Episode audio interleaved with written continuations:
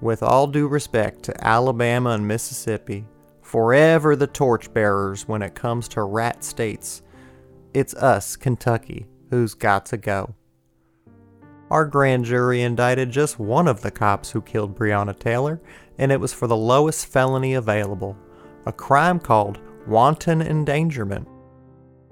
Protesters in Louisville, who were wanting to see some actual judicial backbone, were told to go home because mob justice is not justice. Hey, speaking of bullshit, remember when we elected Mitch McConnell to six consecutive six year terms? Talk about endangerment. He's like one of those sniveling second in command pricks who, once a Star Wars, tells Darth Vader, You're too soft on the rebellion. Mitch, you're not a compelling villain. Your backstory is shit. Get out of the movie, man. You're making me like Vader.